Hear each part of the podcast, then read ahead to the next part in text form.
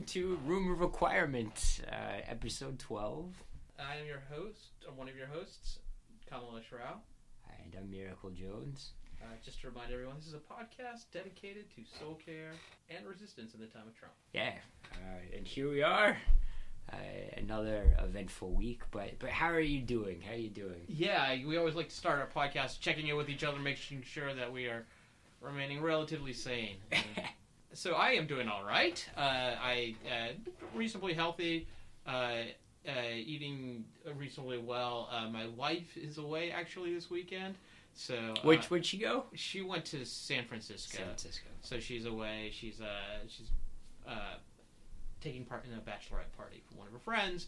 So um, I had nothing but time on my hands. Your wife worries about you when she goes away. she does. She's like, "What's he gonna do with his time?" I don't know. I'll figure it out. How long is she gone for? Uh, she's back on Monday. Okay, that's not yeah, too bad. Yeah, yeah. Just two days. You already look like a wreck. Your hair's all messed up. it's true. It's true. I'm already. oh, yeah, exactly. I'm not able to hold it together. She's only been gone for six hours. so we'll um, you'll just have to check in on Yeah, every yeah, day. no, I didn't know. Um, so on the upside, you can probably see some more movies. So that'll, Yeah, that'll right. boost that'll boost the uh, the emotional happiness quotient. Um, how are you, man? You had a you had an interesting week. Yeah, I had a bit of a dumb health scare. Just I, I feel like this is the year of our self-inflicted wounds. yeah, sure. You, but uh, yeah, just like didn't chew some food well enough and scratched up my esophagus. Uh, tell our listeners what food that was. I was tortilla chip, you know. But like, here's the thing: like, you hear that and you're like, "Well, that's ridiculous." But like, It is ridiculous. all right, it is ridiculous. But like in Texas, right? Like tortilla chips are really like thin and and like crispy and gla- you know. I think that's pretty common Yeah. elsewhere. But like here in New York, they've got these like tortilla chips that are like actual just tortilla shells. you Yeah, know? I mean they should come. Yeah, I mean they should come with warnings like- for anyone who takes ten years to figure out how to eat a tortilla chip. but you know what I'm saying? Like they're thick and dangerous, and I- I, think they're made with I told my wife this. Where's Bloomberg? Where is he to protect me from? I remember telling we were. I was telling my wife this as we were falling asleep, and like. And like I was, I was like, we were both kind of desperate to fall asleep, really tired, had a long Yeah. day, and then like all of a sudden, should, we had to discuss what exactly happened to you for like a good fifteen minutes, because I mentioned it as I was like, I was like, oh, I forgot to mention, he hurt himself eating a chip, and she's like, what? Yeah, it scarred his esophagus. no, he had to I don't to need your ER. wife's disdain. I'm sure. There's a certain amount of like sympathy in the way that you laugh at any idiot. And the reason I feel completely um, okay with criticizing you for the self-inflicted Yeah, wound is yeah. that I actually started the year burning myself trying to carry pasta water. That's true. So- That's true. and I still, I'll have that scar for a while. That's true. Mine's Uh, mine's all on the inside. But uh, yeah, no. we so- are a genius. yeah. But uh, no, no. Thank, thank you. I'm feeling much better, and uh, you know, I think I'm gonna, I think I'm gonna be okay. Yeah, I guess whenever you hit any sort of like serious bodily injury, sort of uh, rocks your world a little, like because you couldn't eat for a little while, right? Yeah, just a couple days I was eating soft foods and drinking, you know, like protein shakes just to stay alive. That's dramatic, just to have food in me. Uh, it's interesting when something like that happens because you realize just like, you know, your habits and just like things that make you happy, like how Right. dependent you are on those. You yeah, just like absolutely. are like forlorn. You just like wander around like I don't know what to do with myself. I can't like exercise. I can't like. Well, I remember when um, I got my wisdom teeth pulled out. I was, uh, you know, I was just knocked out on codeine for a while because I, I Yeah. had multiple pull out, and it was. Did you get all four done at the same time? I, I can't remember if it was three or four. But It's always way worse than they tell you it's going to be. Yeah. it's such, such a trick. They, should, Yeah. they told you how bad it would be, was going to be, and you never do it. right, and my family was around, so I remember, and I was just, I was just zonked out on codeine the whole weekend, really. Yeah. and um, and I remember like just being on liquid food the entire time. And my sister walks in, and I'm like half stupid. and I'm like, I would really love some nachos right now because there's nothing so satisfying as that crunch. Yeah, yeah, Of yeah. a nacho, but do you feel like now it's your nemesis? Like you can't go back to that now. That'll never happen. You'll never eat again. Just this is my life now. right, right, right, exactly. I, we're gonna have like a PTSD with like every time we walk by like a, a plate of nachos. You just look away like an ex girlfriend. Right. Yeah. Yeah, there's something to that. Like maybe it's a good thing, maybe it's a bad thing, but I feel like I am pretty quick at like adapting to like new horrible situations and just being like, this is how it is now. Like, but you shouldn't do that when you're sick. You should just like rest and like right, right. you know like you shouldn't try to like redo your life. sure. It's gonna pass. Right, right.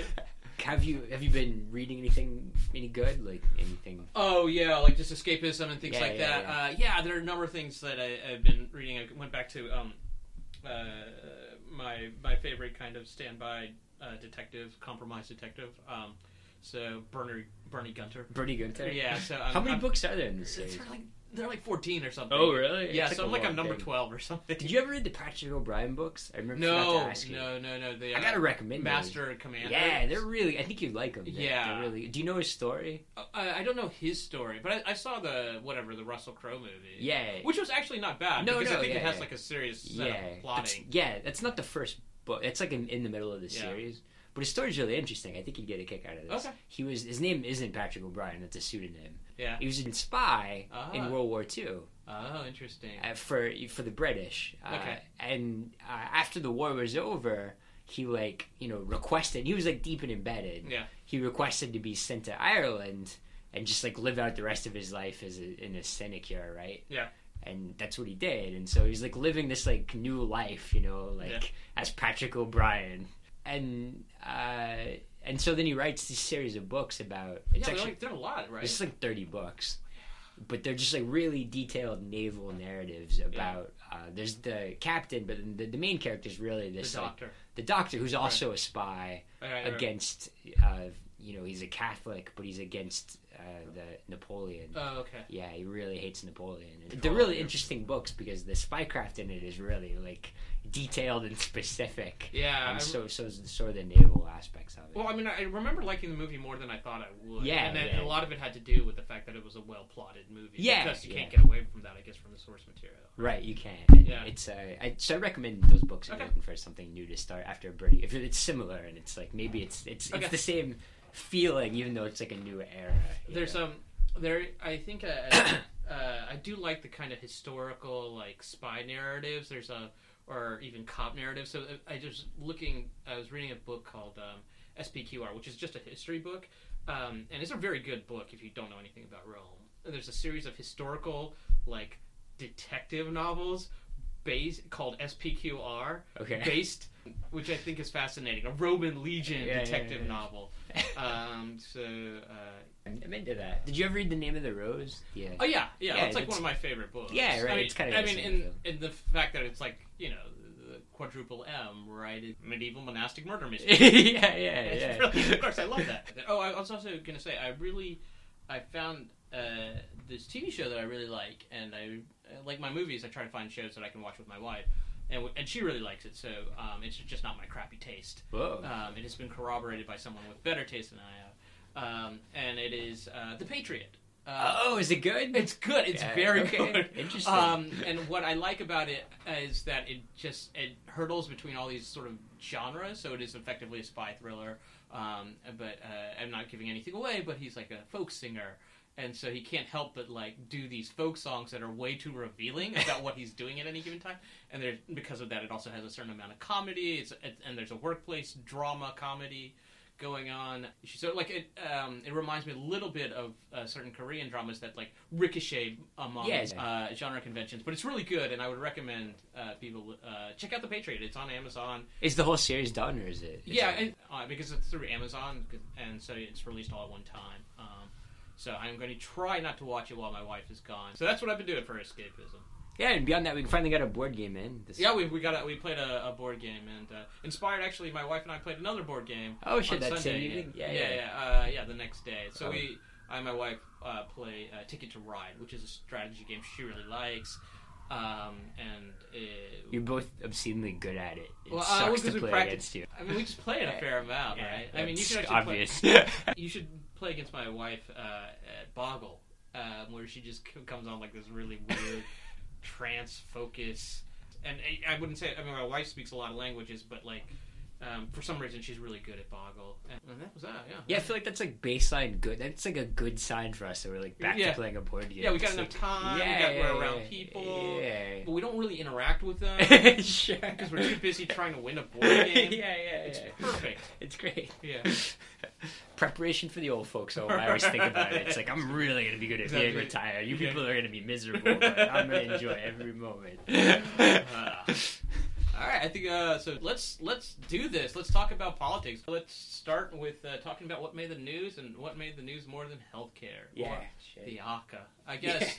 Um, so there was they were talking about how to how to pronounce AHCA, um, which is, is, is sad because like uh, in Gujarati there's a word called acha, which is basically you spell it in English as like A C H A or A C H A A, acha, which Okay. is good. Just it's good. and I, I and I feel like there should have been more of a push so that Trump would have won his Indian supporters because this is no, Kazacha.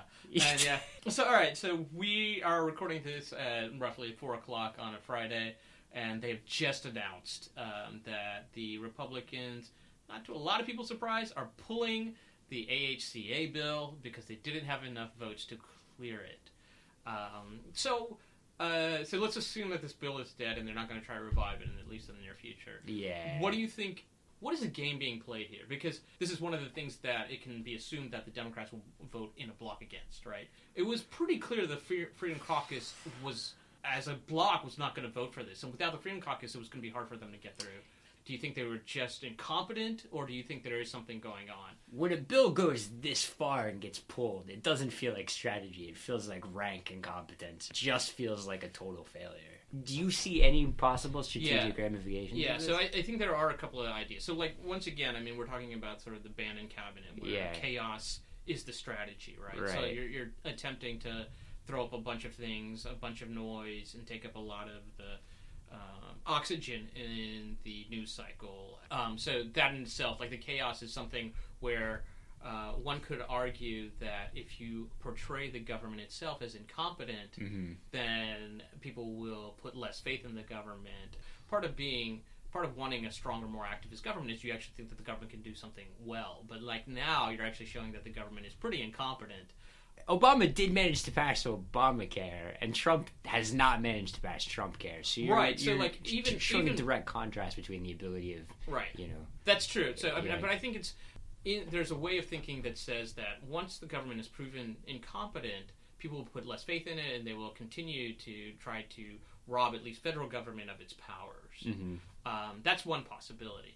Uh, I also think that, that we can't ignore that the idea was like, okay, well, Ryan, you run with this, but we are going to put this on you the minute it fails. So, right. So, no, I, I, think it's pretty clear that Ryan is going to be backbenched at this point. who do they who does Trump want as as far as like running the house? You know, Who- Well, right. So, I mean, I wonder if this is any deeper than aesthetics. They want Yeah. someone who's much more aggressive, much more Trumpian, because Ryan never was, right? right? So it just may be that he's not loyal enough, and they're happy to have to have his ship founder. And he proved himself unable to marshal this bill through Congress.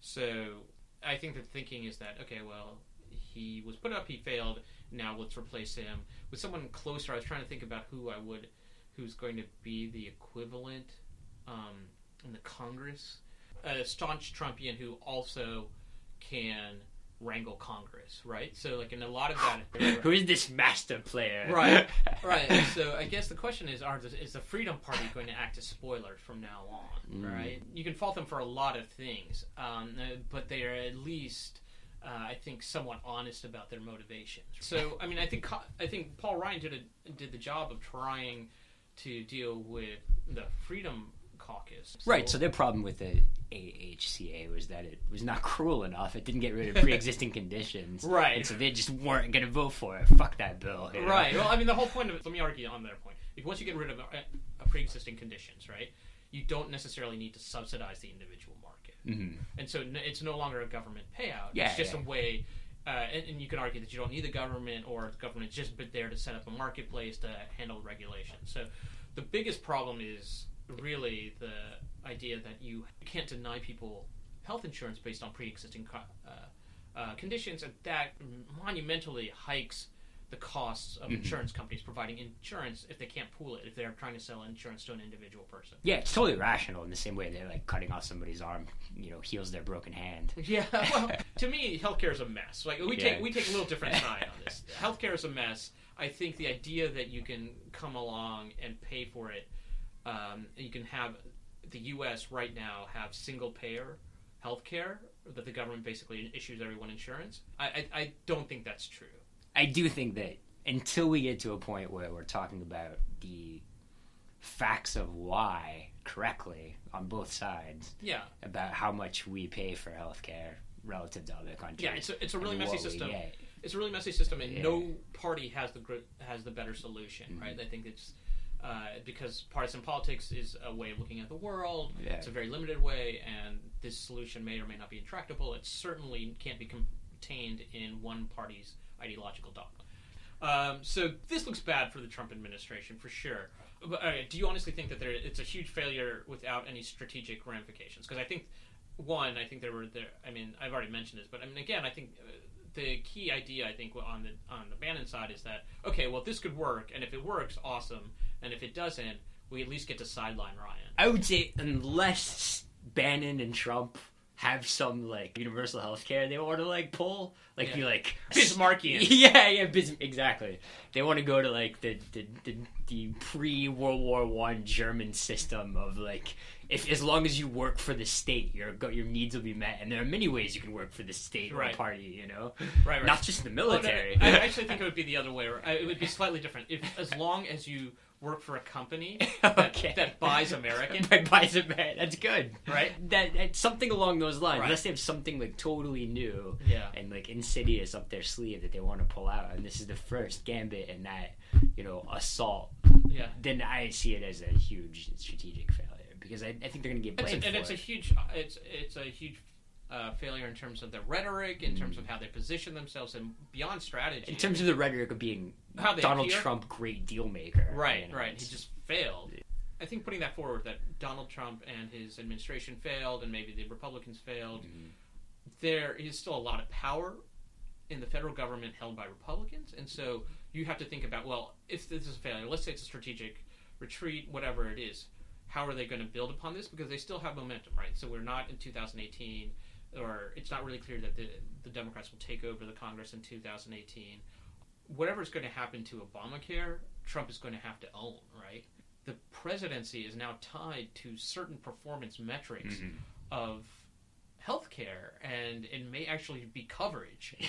Uh, it seems like that's the dominant metric by people. Are like if people lose coverage, because it's hard to measure affordability, the president looks bad. So I don't know. I think it's. Uh, I, I'm curious to see what he's going to do, how he's going to recoup, and Yeah. what this means for the rest of the Trump agenda, right? Because we talked a little bit about how the markets are going to take this. Yeah, Pence is going to be seen as someone who can't get legislation passed, and Right. I mean, I, I wouldn't be surprised if the market retrenched because, Yeah. because it's a bad sign uh, for things that the market was really hoping for, which are uh, which were sort of deregulation and tax reform or tax cuts. Um, which, if he can't pass this, he's certainly lost a lot of momentum.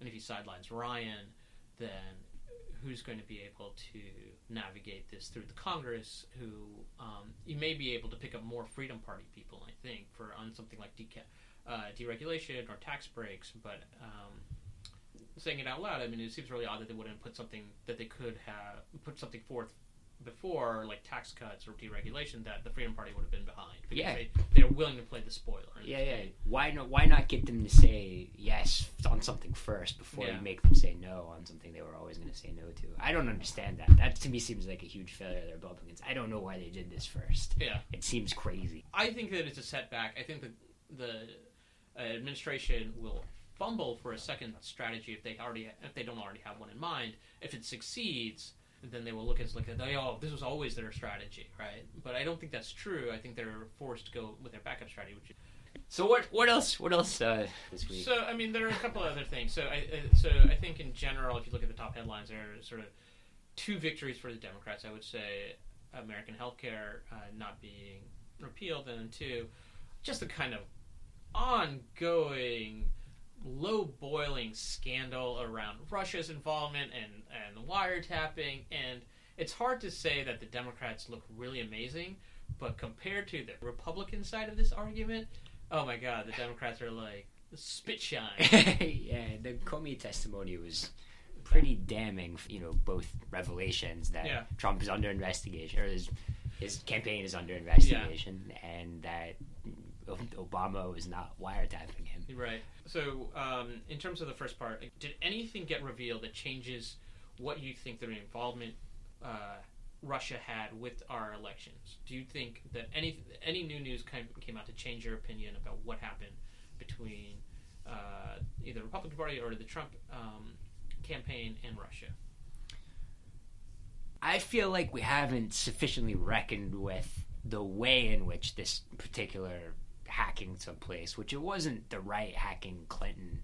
It was Russia dividing the left strategically, right? Right. How and how the left was strategically di- divided during this election is something that keeps happening, continues to happen, and will happen again. We're we're talking a lot about Russia and the Trump campaign.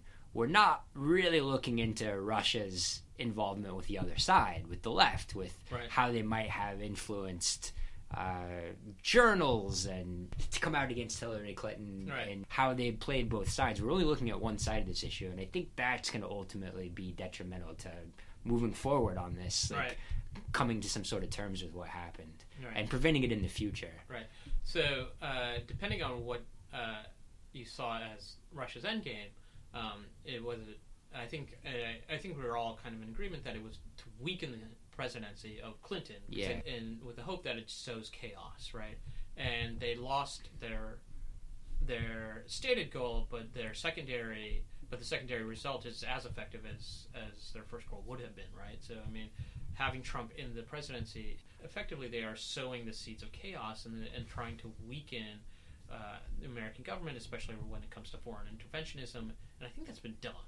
Our, ch- our focus has already changed completely. Like, there's, you know, we're bombing places in Syria now and mounting massive civilian casualties, and no one gives a fuck. I mean, it totally worked. Like, they're, you know, the the No one's talking about Bashar as- uh, al-Assad, right? yeah, Like, yeah, it's and Bashar Assad, yeah, because like uh, that was that's Russia's goal. It's not Yeah. to fight terrorism. It's not to whatever. It is really they wanted to keep Bashar Assad, and effectively uh, with Trump, there's just this isolationist bent that on all almost all three levels. Um, I think there's no real appetite to start wars. I think uh, there is no. Well, who knows about that? I mean, like, you know, somebody who sees weakness, they can, you know, capitalize on that. You know, Kennedy didn't want to start a war either, but Khrushchev met with him at one summit meeting and was like, "You're Right. you're a, a young man with a bad back, and I'm a cunning peasant. Like, I'm putting bombs in Cuba, and we'll see what happens." right. So it depends on whether or not they see weakness. Yeah. Right, when they see Trump, and it's possible.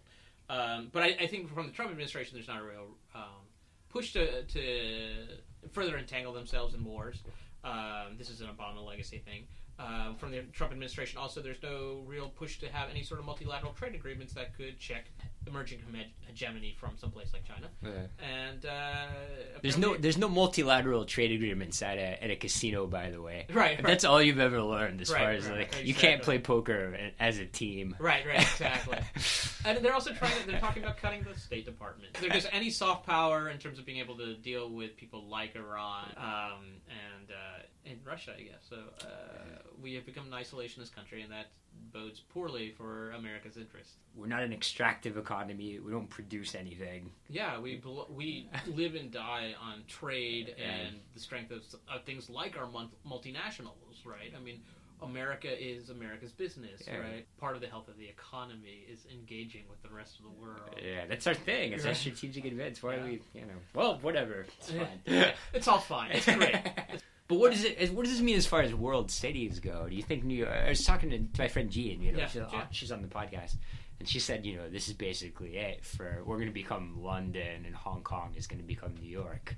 You know, there's Um, I mean, that could be true to some degree. I mean, so it depends on where the capital markets go in terms of Hong Kong. A lot of people have been talking about Hong Kong for Yeah. a long time um, because it's poised so ideally to uh, handle China. But the problem is that China's evolution involves deepening and expanding its capital markets, which the government is really loath to do, right? So you have to have a functioning bond market and you have to have a non-interventionist currency. So all the things that are really important. If they do this, then China is a powerhouse and Hong Kong takes over. But Mhm. if they're reluctant to do that, then a place like New York still has something to say. China decides to, you know, just be like, well, fuck it. Like, if, America's not going to be America, we'll be America. Right. I don't think I wouldn't count New York as out. Um, I think uh, New York is a really powerful city. I think it'll take a, a long time to uh, uh, wind down. It has a lot to be said for it because it is it is sort of the major city of America, and America is still is a relatively um, innovative um, and dynamic country. Um,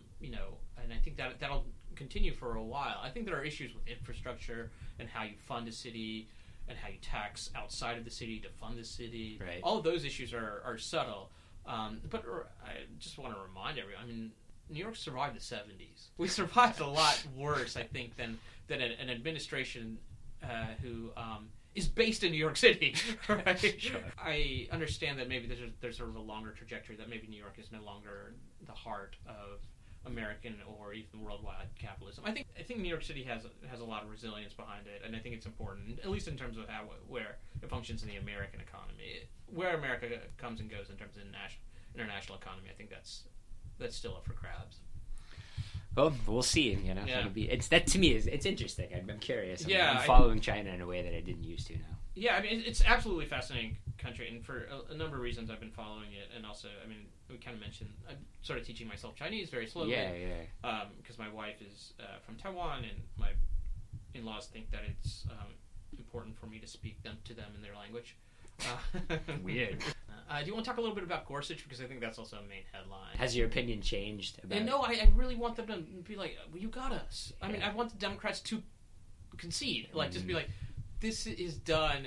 We are not. We're not going to take up any more news cycles with this."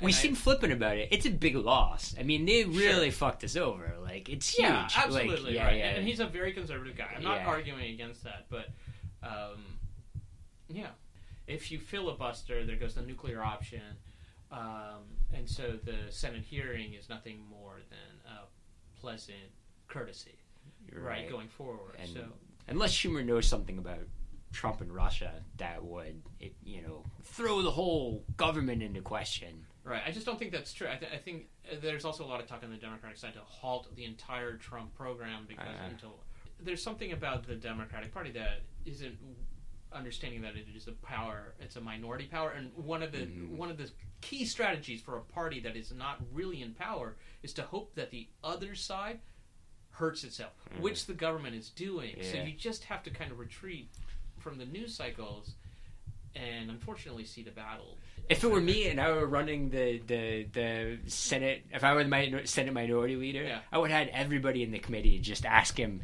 if he'd ever done any male modeling, just as their like opening question. Just like talk about, just like make it like, just talk about how handsome he is, you know, like for some reason being a, an originalist, meaning that you hold to the text of the Constitution, is really important to Republicans, especially a very active wing that really thinks about the judiciary on the Mhm. Republican side, and it is asinine. It is. It is asinine. It is that it's very clear in the intent that the that the Constitution is a is a document that is meant to be reinterpreted. I mean, maybe maybe Schumer's strategy is all right. He saw foresaw that the healthcare thing was doomed. He saw the Russia thing was going to boil on its own accord, so he's like, "Why not fucking like make this sort of thing? We have nothing better to do." Yeah, I just I think no matter what the gains are from the relatively incompetent handling of the administration of the past couple of weeks Yeah. of possible policy interventions or innovations, um, I don't think the gains put you towards blocking Neil Gorsuch. Like When you- effectively, yeah. when you have a conservative that can look pained yeah, and nod yeah, as if he's sympathetic about something, Yeah. there's no way to fight that guy. Yeah, yeah, yeah. Ted Cruz can't do that. Trump can't do. None of these. Paul Ryan can't do that. Yeah, yeah. It's like an impossible skill. I don't know where he learned it. George it's Bush. amazing. George Bush could do it. Yeah. George W. Bush. Yeah, George W. Bush. His father couldn't. George yeah, W. his father Bush. couldn't do it. Yeah. But he could do it. He could look pained. Yeah, and like nod and like I'm listening to you. Yeah, yeah, yeah. yeah. And uh, yeah, that's that. Um, uh, one thing that doesn't get mentioned or gets buried a lot um, is the sidelining of people like Mattis, like the Mattis wing Mm. of uh, Mad Dog. Why won't anybody listen to Mad Dog? right, right, exactly. Um, uh, the sanest man in the room, probably at any cabinet meeting. So, and Mattis actually, I think, is responsible for bringing in Tillerson, maybe to some degree. Yeah, I think that's probably right. Although I think X, his you know tenureship at Exxon and Yeah. friendliness with Putin. But I think he was an advocate, and so, uh, um, but Tillerson also is, is somewhat struggling. Uh, or he's portrayed to be struggling right now over the past couple of weeks in terms of how the State Department is sort of fulfilling its mission and whether or not it's going to be under assault in terms of the budget um, issues or the budget struggles coming up in the next uh, round of, of budgeteering. Um, so uh, there, there's a significant wing of the Trump administration that is has effectively been sidelined or is much more quiet.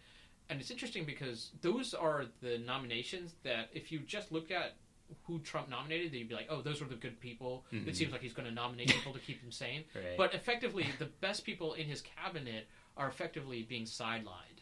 Uh, and so there's a pattern there, I think. Um, so the Bannon wing, I, I think, is very much in ascendancy or very much in control. I think in the case of uh, the Depen- Defense Department, there's been a lot of issues staffing. Mhm. Um, and there's sort of a, a phrase that keeps getting repeated, a mantra, if you will, of um, uh, you know personnel is policy, and it seems like Mattis isn't able to fill the Department of Defense with people he wants. Some of them who work for the Obama administration and the Republicans or the Trump wing just says no. So um, it is it is sort of dispiriting news because you would hope that they would bring sanity, but it doesn't seem like that's happening. As a matter of fact, it seems like they're just there to sort of uh, look nice in the in the window. Yeah, I think that's it for politics. Uh, do you want Yeah. to go to uh, doubling down on defeat? yeah, for sure. Uh, So one, I think from the left, um, there is a tendency to think about or filter the news in terms of human interest stories, and I think of this again as like the NPR view of the world, where like any policy change is like told through the stories of the one person, uh, a person that it affects to the to the detriment. Like there's, and so I think in some ways the way that the left thinks about policy doesn't allow for uh, sort of balancing costs and benefits and understanding that people are going to get hurt, but how do we think about this in in terms of okay, what is what is a better choice for our decision? And in some ways, being a little bit more cold blooded and rational, I think, is hard for the left, especially now, and um, maybe in part because of how we tend to take in our news, which is a lot of human interest stories.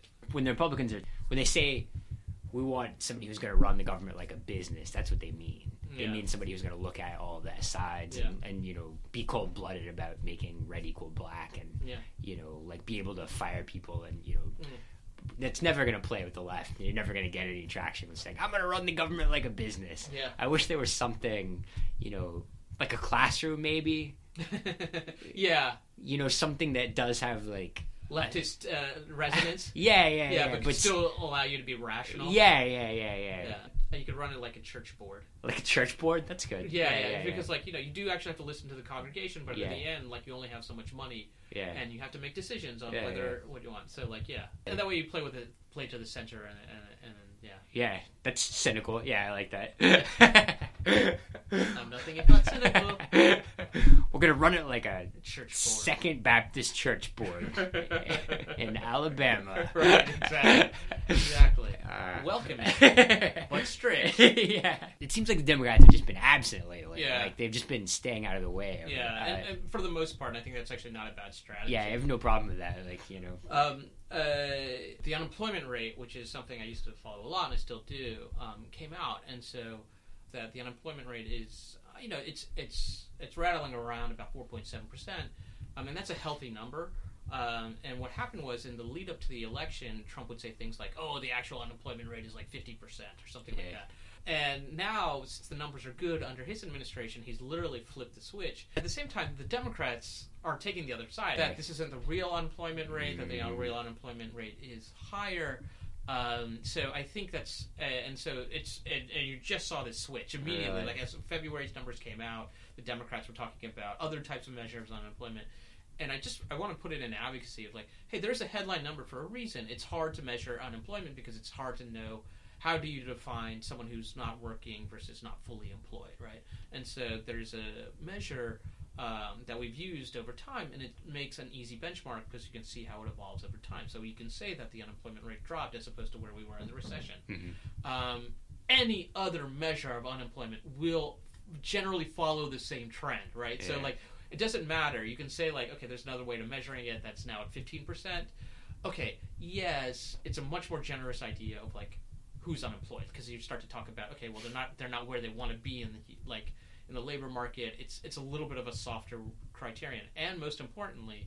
It also declined since the recession, right? So, like the trends gen- tend to be in general the same, right? Like, Yeah. like there's a de- de- and so I just I think the left kind of now seizing in on numbers that look bigger. It's it's a bad strategy, and it also just I mean what's important here is that you learn the trend, and Mhm. that's what the unemployment rate is good about.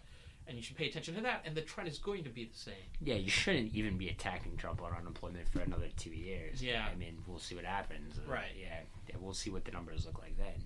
And I think wait, you had a line about is racism the new pornography? Yeah, is racism the new pornography, right? And what I mean by that is, you know, the internet came around and it instantly became like this like seedy base of like porn and you Sure, know, like that's what technology does. Yeah, it we- spreads pornography. it spreads pornography, right? But an ancillary effect of it, and you know, maybe that's good, maybe that's bad. Uh, I don't know. I mean, I, I'm for it. I, you know, I'm as a pornographer myself. I mean, I can't be too Sure, against it. sure. But the uh, I am sympathetic to some regulation of the porn industry to make it safer for the performers, Sure. safer for consumers.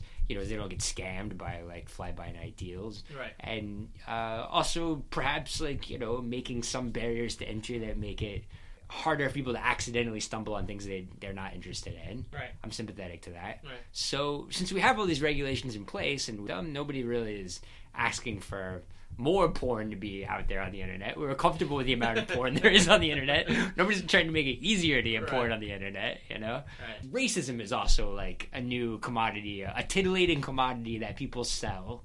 Uh, that now it's a smaller market for sure. Yeah. Uh, that makes a certain amount of money and is completely unregulated. And maybe a way to confront it isn't to be like all racism should be banned, like all pornography should be banned, but just accept that a certain amount of people are going to be racist, and we need to regulate it so that it doesn't. Kids are not seeing it, and also that you know like you can't make a shitload of money off and not be taxed for it or penalized for it in some way knowing what you're doing you're you're pandering to people's prurient interest Yeah. uh, in a cynical way and uh, we can't get rid of it but maybe we can tax it So, so you're saying that racism should come, fall under a sin tax? yeah yeah, Yeah. Uh, interesting. I just, I guess the problem is how you delineate what racism is. it's the same problem right it's Right. the same problem of like what is you know what is art i guess and what is racism What is Yeah. you know what leads to direct harm and what is just like soft you know like sitcom racism in the same way that part of the human experience is confronting your darkest sexual desires and finding a way to channel them healthily part of the human experience is confronting your misconceptions about people and finding ways to talk about and deal with them. It's we, we can all agree that it's like I mean on both right and left nobody wants to be called racist, you know. Right. Everybody doesn't want to be So how does this? So let me, so let me ask. uh, Like, how would this play out? Like, what? So, I'm not sure. I'm just uh, I'm, I'm, you know I'm just talking about a new way of conceptualizing well, I internet think, racism. I, I like the idea that we we sort of accept that racism exists rather than flying off the handle every time someone says something that can be interpreted as uh, racist. I think a long time ago the left just sort of played that card yeah. um, to the point it just became worn out. Right? And Like- you know, I'm sympathetic to that, but Yeah, absolutely. clearly it doesn't work. So Right, you know, right, yeah, right. it What does it only yeah, it only makes like there be racist theaters and racist bookstores right. in like the seedy area of town. You know, Right. It only drives racism deeper underground. It's a weird. It's a weird fetish market now. right. You see it in these like weird little subreddits. Well, I mean, and- there's something subversive about racism, Yeah. right? Like it's so frowned upon by society. Of course, people are going to be drawn towards in the it. dumbest way possible. It's like titillating because Yeah. it's like forbidden. Uh, so if that's gonna And, and I- I think in the same way that like uh, we never talked about this, but um, you know there are very there are a number of campus riots, right, over free speech, and one of them was Charles Murray, who was accused of being racist, and I would say that some of his writing is has racial thrust to it Sure. for sure. And then you could say that I mean. What it really means to confront that means that, like, if you saw racism as the same way as pornography, you'd be like, "Oh, okay, yeah, that guy's racist. All right, that's yeah, not my thing." yeah, yeah, yeah. Yeah, I'm not gonna hang out with. him. yeah, yeah, yeah, yeah. yeah, uh, but like, I mean, there. And I guess what we're arguing. I mean, I don't want it to be normalizing of racism, but it I'm, also. I'm means not that- advocating that. I'm just advocating like there's got to be a way to penalize racist organizations that isn't cultural right. because that doesn't work. It just makes them stronger, Oh, that's what but they're I going think that for. it makes it more focused, and it makes it cool. It, there's this whole thing. Yeah, there's like a punk racism. I mean, there always was, yeah, right? yeah, yeah. Yeah, but I mean, there's sort of a punk aesthetic to racism that we're like rebelling against uh, the norms or Yeah. whatever.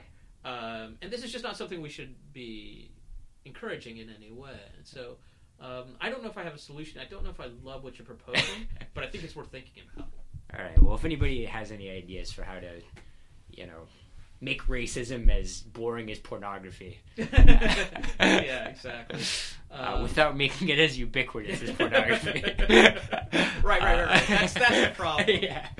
Um, yeah, I think that's it, man. Uh, we want to go down outside, Outside, the outside the bubble. Yeah, Yeah, so- yeah, yeah. outside the bubble, where we like to talk about sources outside our liberal media existence um, that we find compelling or interesting. Um, Useful for our strategic goals. yeah, absolutely. Uh, again, like turning back to the fact that I think a lot of people were blindsided by the election in 2016 because they just couldn't conceive of that, and Right. part of that was because, in a lot of ways, we are not in touch with people who see things differently than we do. Yeah, yeah, yeah, And so it's really important, I think, the exercise of trying to reach out. yeah. um, and you know, we are a room of requirement. You know, you fight a boggart before you fight a dementor. Right, exactly, exactly. So this is how we do this. Yeah. Uh, so, uh, all right. So my couple of sources are. I wanted to talk a little bit about. Um, uh, there was an article in Foreign Policy magazine, um, and it's called um, "The Other uh, Women's Movement." Um, and so uh, it came out uh, on the uh, March twentieth. It's it's pretty long, and there's sort of a companion piece because uh, they refer to another article in the Washington Post. Um, but the idea here is that as much as we like to talk about a women's movement that is largely liberal and anti-Trump, and rightly so, um, there is a strong uh, support um, among women, um, certainly right-leaning women, uh, for Trump. And this breaks out in a couple of reasons. A lot of it is things that bring that allow Republicans or or convince Republicans that Trump is the person for them. Um, certainly religion, and if you're anti-abortion, um, but also uh, a number of things that are, can be cultural or um, in some ways the same argument uh, uh, about immigration. But I thought there isn't necessarily anything you learn about how Trump appeals to people. Like there isn't anything new, but I think it's really uh, interesting to think about how Trump is actually able to bring women to part of, to be part of his coalition. Now they, he doesn't. He certainly polls much worse for women than he does for men, just in terms of the differential who support him and uh, who don't support him. But keep in mind, I think his support base is something on the order of 35 to 45 percent for women. Like there's a differential there, but it's not an overwhelming differential. Um, and you can, if you look at polling of past presidents, there's a bigger differential for certain presidents on either side. So um, it's just worth keeping in mind that maybe we live in a partisan age, but being Republican doesn't.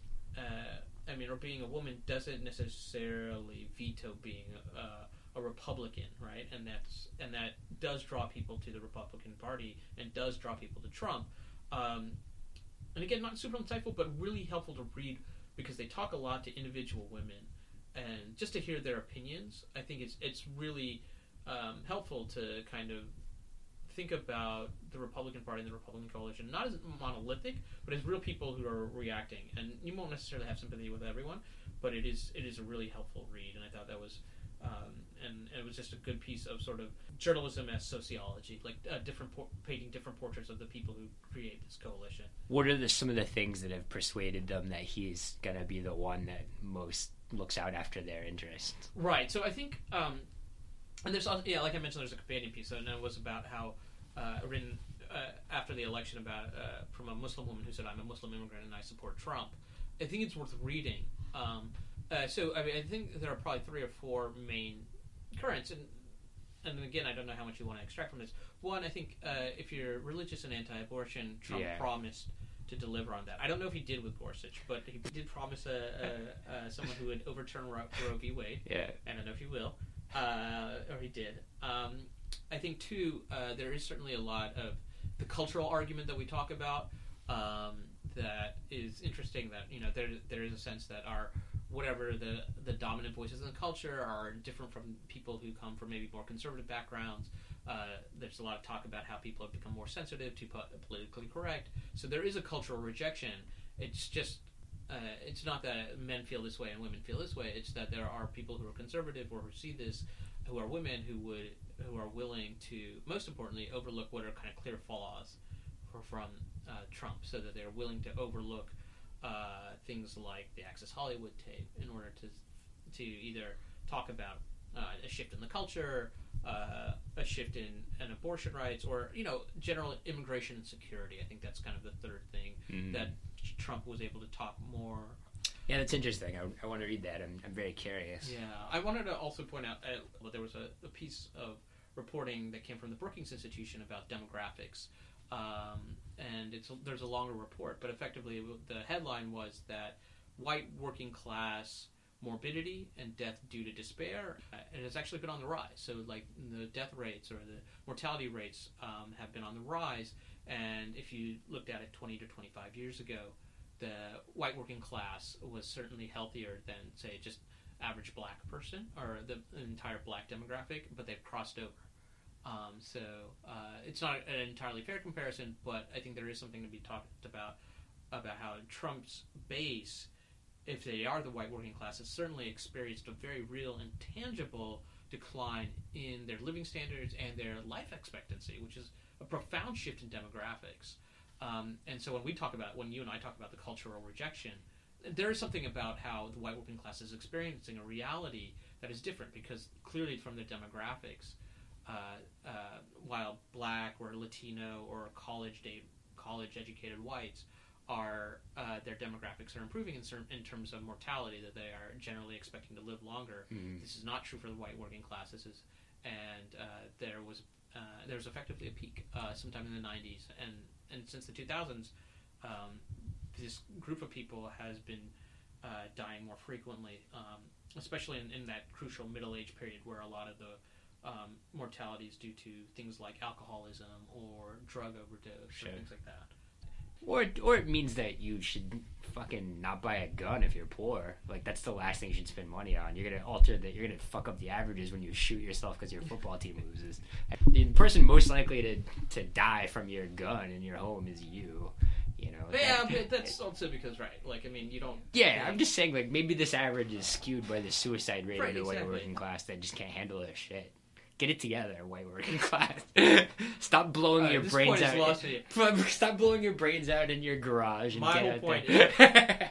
you, have a lot, you have a, you're a bleeding heart for the white working class. I am, uh, but I, I I think it's really important, and I think this this says something about the experience that if you don't, I think it's true. I think it's a, it's a very real kind of change in how people's life expectancy and quality of life has changed, and it's really important to pay attention to that. So there are both different narratives and different ways of seeing the world, but there is a different reality too.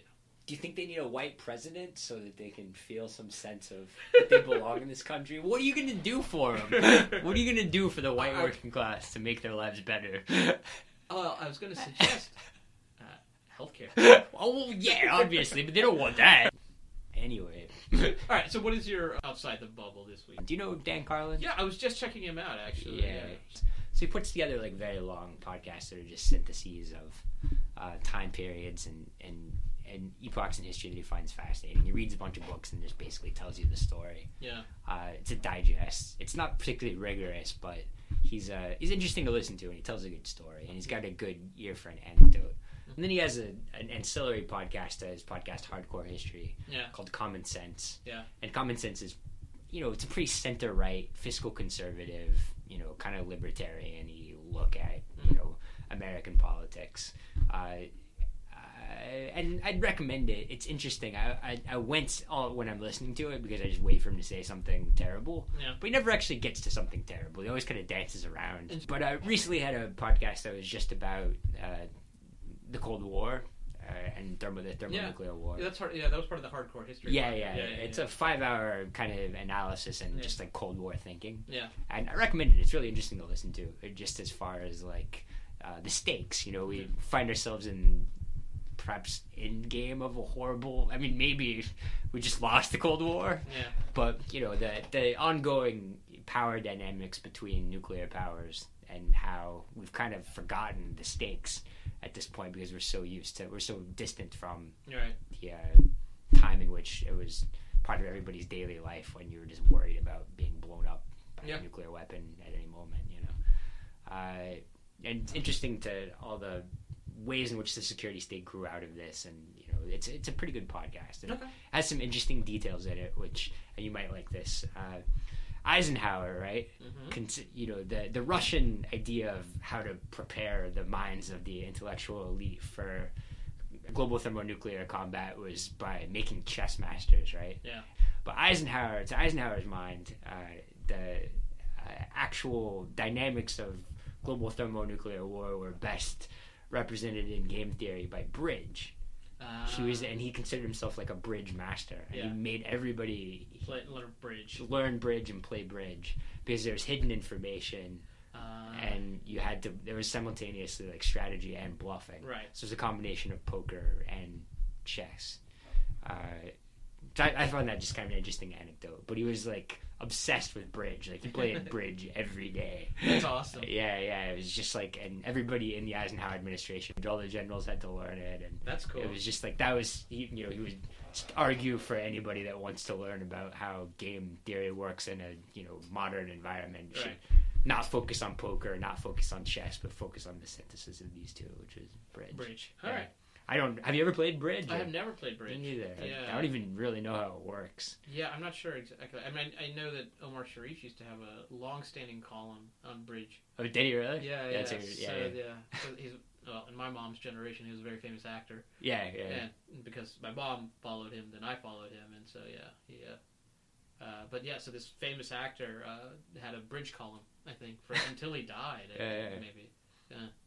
All right, yeah, no, I will definitely check out like both hardcore history and then uh, a common sense common sense. yeah right, yeah Common sense. uh, his latest common sense is pretty it's kind of a departure for him he just kind of argues in favor of uh, some sort of renovation of our healthcare system worth checking out Cool. uh, for sure Yeah, I'll definitely check that out. Um, all right, well, with that, I think we want to segue to our random shit. yeah section, yeah yeah Uh, I've already pro- uh, proposed this, but I wanted to talk to you about podcasts. oh sure yeah Um, so, uh, I mean, obviously, uh, we have our own podcast. We, we have some affinity for the form, um, but uh, it is something that I end up taking a lot of my information in uh, as, as podcasts. And um, since we started this podcast, I think it's even more. Like I'm more, I'm listening to more political podcasts um, as a function of it. But uh, I'm just curious what your relationship was and how. Uh, maybe how you first discovered them and how you sort of ingest podcasts now and uh, yeah, how you think the landscape, because you come from publishing, how you think this media landscape is evolving. Yeah, uh, I first started listening to podcasts uh, when I was working at a fulfillment center, which Okay. is like that's a place where you know you work as a picker, putting crap into baskets that people have bought online, and then mailing it out to them. Uh, and this was back in Austin or whatever, and it was like a you know nine ten hour job, and you're just like walking around, and they encourage you to so that your brain doesn't go dead, and you don't Yeah. just start stealing stuff. Right. So they kind of require you to. It's like not even an option. It's like you bring headphones and something to listen to, or you will be like, or we will have to watch you. It's Right. like that's the way they keep you supervised is make sure you're just listening to something.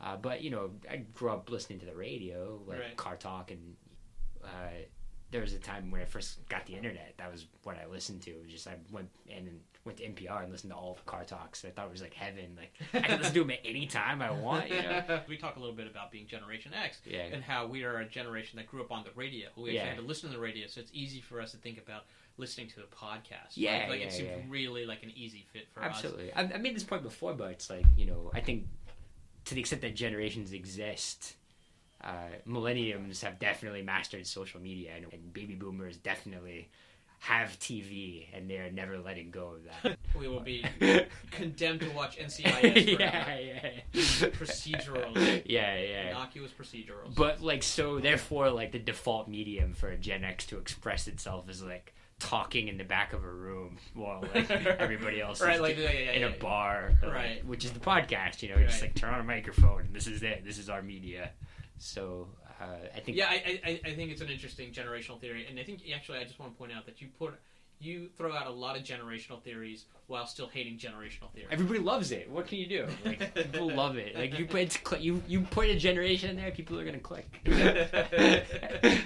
I, I will say it, it is resonant with my experience because like I, I grew up listening uh, to radio like a lot of people did because that's what we did when we drove around in our cars. We didn't Yeah. have Um, we didn't even have tape decks, and like when I was growing up, we only had AM radio just because like I mean those were the cars we bought. Oh, jeez. But you were in university town, right? So Yeah, were I'm in sure university. AM, AM radio was pretty good. Uh, AM radio wasn't. I, Oh, I, I grew up in the South, so there was a lot of like. I mean, there were a couple of radio stations, but it was all news and evangelical. I uh, our FM stations were all like univer- Oh, okay, that's yeah, right, yeah, yeah, university yeah. stations, And so. I think uh, at some point we upgraded our car radios to FM, and we would listen to a lot of college radio. But unfortunately for us.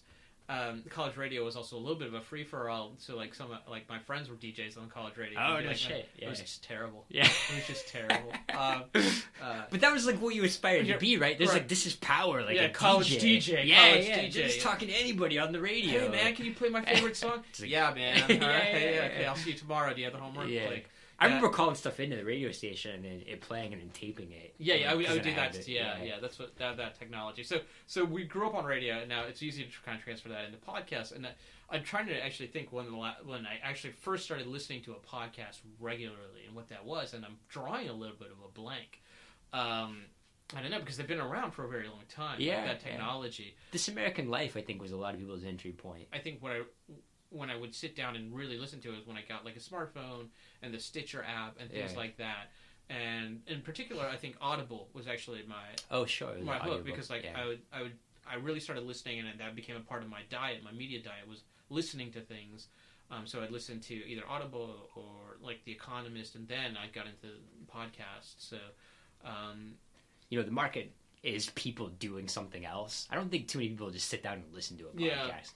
You know, it's people who are either working or exercising or sometimes I'll listen to podcasts if I want to fall asleep. yeah. So I mean, I think there's something there too of just like a, a generation that's expecting to just do dumb, horrible shit and just trying to find a way to like. You know, like look like they're still doing it, but be doing something else. You know, Yeah, all at the same time, just like zoning out. You know, are there podcasts that you find yourself drawn to? Like, I mean, so the the thing about the landscape is it's just vast. There's, and I, I think of it as a very long tail long uh, landscape. So, like, Yeah. in the sense, and what I mean by that is that there are just a lot of like people putting out podcasts, Yeah, and it's and so everyone has podcasts. We have a podcast. yeah, I mean, there are some hit podcasts that, that gain a lot of momentum, that are, like are downloaded yeah. like a million times per episode. Um, but it is a very kind of uh, dispersed producer landscape as opposed to other medium, like like even uh, uh, something like radio. Or, Yeah, it's very it's it's like a zine, you know. It's Yeah. like a zine. It, it, to me, it really feels like the old zine market. Or I mean, uh, to be honest, it's a li- it, uh, something where it's like YouTube a lot. yeah, like, yeah, that anyone too. can yeah, yeah, yeah. Um, at the same time, there's something intimate, right? You want you want personal shit. You want like and you know and speaking of Dan Carlin, you can also listen to it for a while. Like our podcast lasts forever. about an hour. His lasts five hours. YouTube videos, uh, you know, you, you go in expecting it to be two and a half minutes. yeah. Like it's it's a lot to take your eyes for more than two or three minutes. That's just not how we function. So, um, uh, so are there podcasts you find yourself drawn to? Are there types of podcasts or particular podcasts? Yeah, the first podcast I think I just listened to a couple episodes and then I was like, oh, I'm gonna listen to all of this now. Was uh, the Slate Culture Gabfest? yeah, Uh, I don't know if you've listened to that. One. yeah. I have actually. Yeah. But uh, I really like that podcast. I think its format is very like tight and concise. I really like the three principal uh, people who yeah, you're talking about the politics or the pop culture? with pop culture. Yeah, yeah, with, yeah. Uh, it's Stephen Metcalf, uh, Julia Turner, and Dana Stevens. Uh, they just pick three cultural subjects. And then they just give their opinions on it, and it feels like it's great because it, a lot of times it's stuff I'm never gonna engage with. I just Yeah. don't have the bandwidth or time or interest. But hearing somebody smart wrangle with it, it gives me some sort of informed opinion about it and also uh, I'm often am persuaded to check something out that I wouldn't ordinarily. How about you? Is there one that? I think uh, I think I like uh, some of the the more true crime uh, genres. So Oh, like, sure, yeah. but not serial, but actual crime. we all listen to Serial though. Everybody did. Did I you? don't. I didn't finish it. Whoa! I didn't finish it. hardcore. I, I didn't finish hardcore. it. It was about a South Asian man killing his Asian girlfriend. It was a little close to home. Yeah, I get that. Like he- his, there are other, other there are some subgenres that I really like. Um, like uh, there are a couple of economics podcasts that I think are really cool. There's one put out by the Hoover Institute uh, that I found really really interesting, like machine learning and stats podcasts. Ooh. Um, but I think it, it's a, it's I, I I listen to I, I've started to listen to, but it's really hard because you don't have numbers in front of you. But uh, so I'm interested in a lot. I just I don't know how to kind of like balance it out and prioritize in my diet. Um, What do you think are the strengths of a podcast as opposed to a different some other medium, such as social media or television? Uh, so I think it's intimate. I Yeah. think there's also a less, uh, uh, and I think it's and it's select for people who can tell you stories and um, who uh, and who are able to communicate information to you without a lot of like visual aids. So that is actually a, it, it, in particular there is a spoken narrative that that comes out. And I think that's that's something that's that is easy and it, it's fundamental to who we are. I think and how we communicate information. So there Yeah. is something nice about that. Um, uh, yeah, and I, I think there is something there is something about how a very kind of crowded market will select for uh, allow certain people who are able to tell stories or communicate information quickly um, to thrive. Yeah. Uh, so I mean, I guess the question is, where do you see podcasts going? Like as as someone who deals with the media, this is a form of media, but as Mhm. a as a publisher, where do you see this evolving? I mean, this is. Do you think this is sustainable? I mean, there aren't that many barriers to entry, but Yeah, there are many barriers to entry, but there's certainly barriers to monetization, and I, I think consolidation is in the future of podcasts. People trying to uh, Panoply or uh, Gimlet. Gimlet. Yeah, I also think it's going to become standard for magazines, media organizations to all have podcasts. It as- seems like they're going that way. yeah, as part of their brand, and I think a lot of people.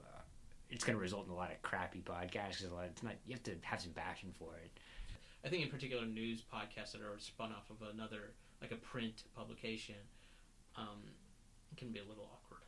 I mentioned this, but there was a woman, um, uh, and uh, she had a podcast called Sampler. Her name is Brittany Luce. I think the podcast wound up. It's part of the Gimlet um, organization. I think they've given her something else, and she was really good. Like she, I, I forget what she was doing. She wasn't doing anything. She was just like an admin somewhere, and they gave her a podcast, and she was really good at it because that's what she would do all day while she was doing other news. Is that she would listen to podcasts. But she was a black woman, and she would gravitate towards other podcasts hosted by black women. Yeah, And so she and her whole thing was that she would pull in all these uh, podcasts that she thought were interesting, and they and she would tie to, them together through a theme. Um, but she was able to uh, pretty consistently throughout her show. and She had probably thirty episodes or something. She'd always refer to people, people of color, but in particular black women, and there was just like a whole network of black women. Not even a network, just a. It was a pretty uh, because they weren't really communicating with each other necessarily, but uh, I thought that was a really that was like a subculture that I wasn't super aware of. That like once you get in, you're like, okay, well this person is listening to that person, and so it becomes this network of like of, of different subcultures. it's hard to turn somebody down for being on a podcast. It's so such low stakes. I think that's what I like about it. you Yeah. know, there's nothing really. There's no nobody's getting paid. Yeah, no one's getting paid. Yeah. um, No. But yeah, yeah. Uh, so in short, podcasts are the future, or maybe not. Yeah, yeah. Uh, and that I think that brings us to another successful Another- conclusion. I'm Kamalesh Rao. And I'm Miracle Jones, and thanks once again to Kevin Carter for our wonderful and lovely outro music.